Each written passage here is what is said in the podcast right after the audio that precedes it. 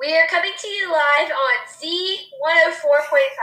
Today we have a podcast about how the Grand Canyon came to be. We hope you find this lighthearted episode entertaining and that it transformed the way you view the Grand Canyon.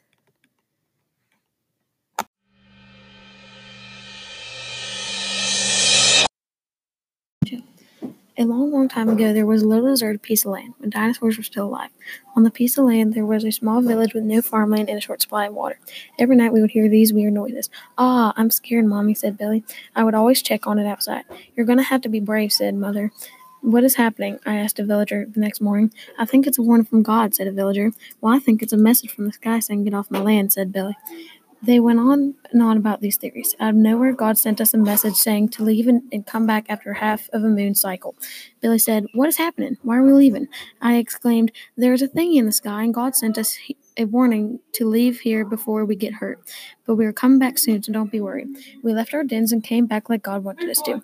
There we saw a whole moon sized hole in the earth.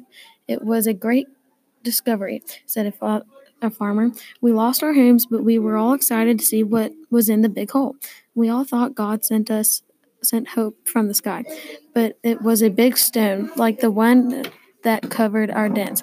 We started we start shaping it into our new den, but some random person that just got here said, It's called a canyon, y'all. We decided to call it the Grand Canyon. People came and started looking at this thing called the Grand Canyon.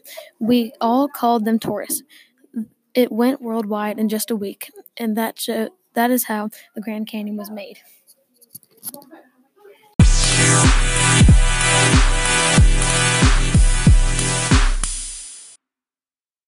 The meaning behind this podcast is to entertain our viewers with an enlightening story about how the Grand Canyon was made. I hope that this frightening and exciting story has gotten you more interested with how the Grand Canyon was made. This is Cameron, Maisie, and Isabel. Thank you for joining us today on Z104.5. See you next week.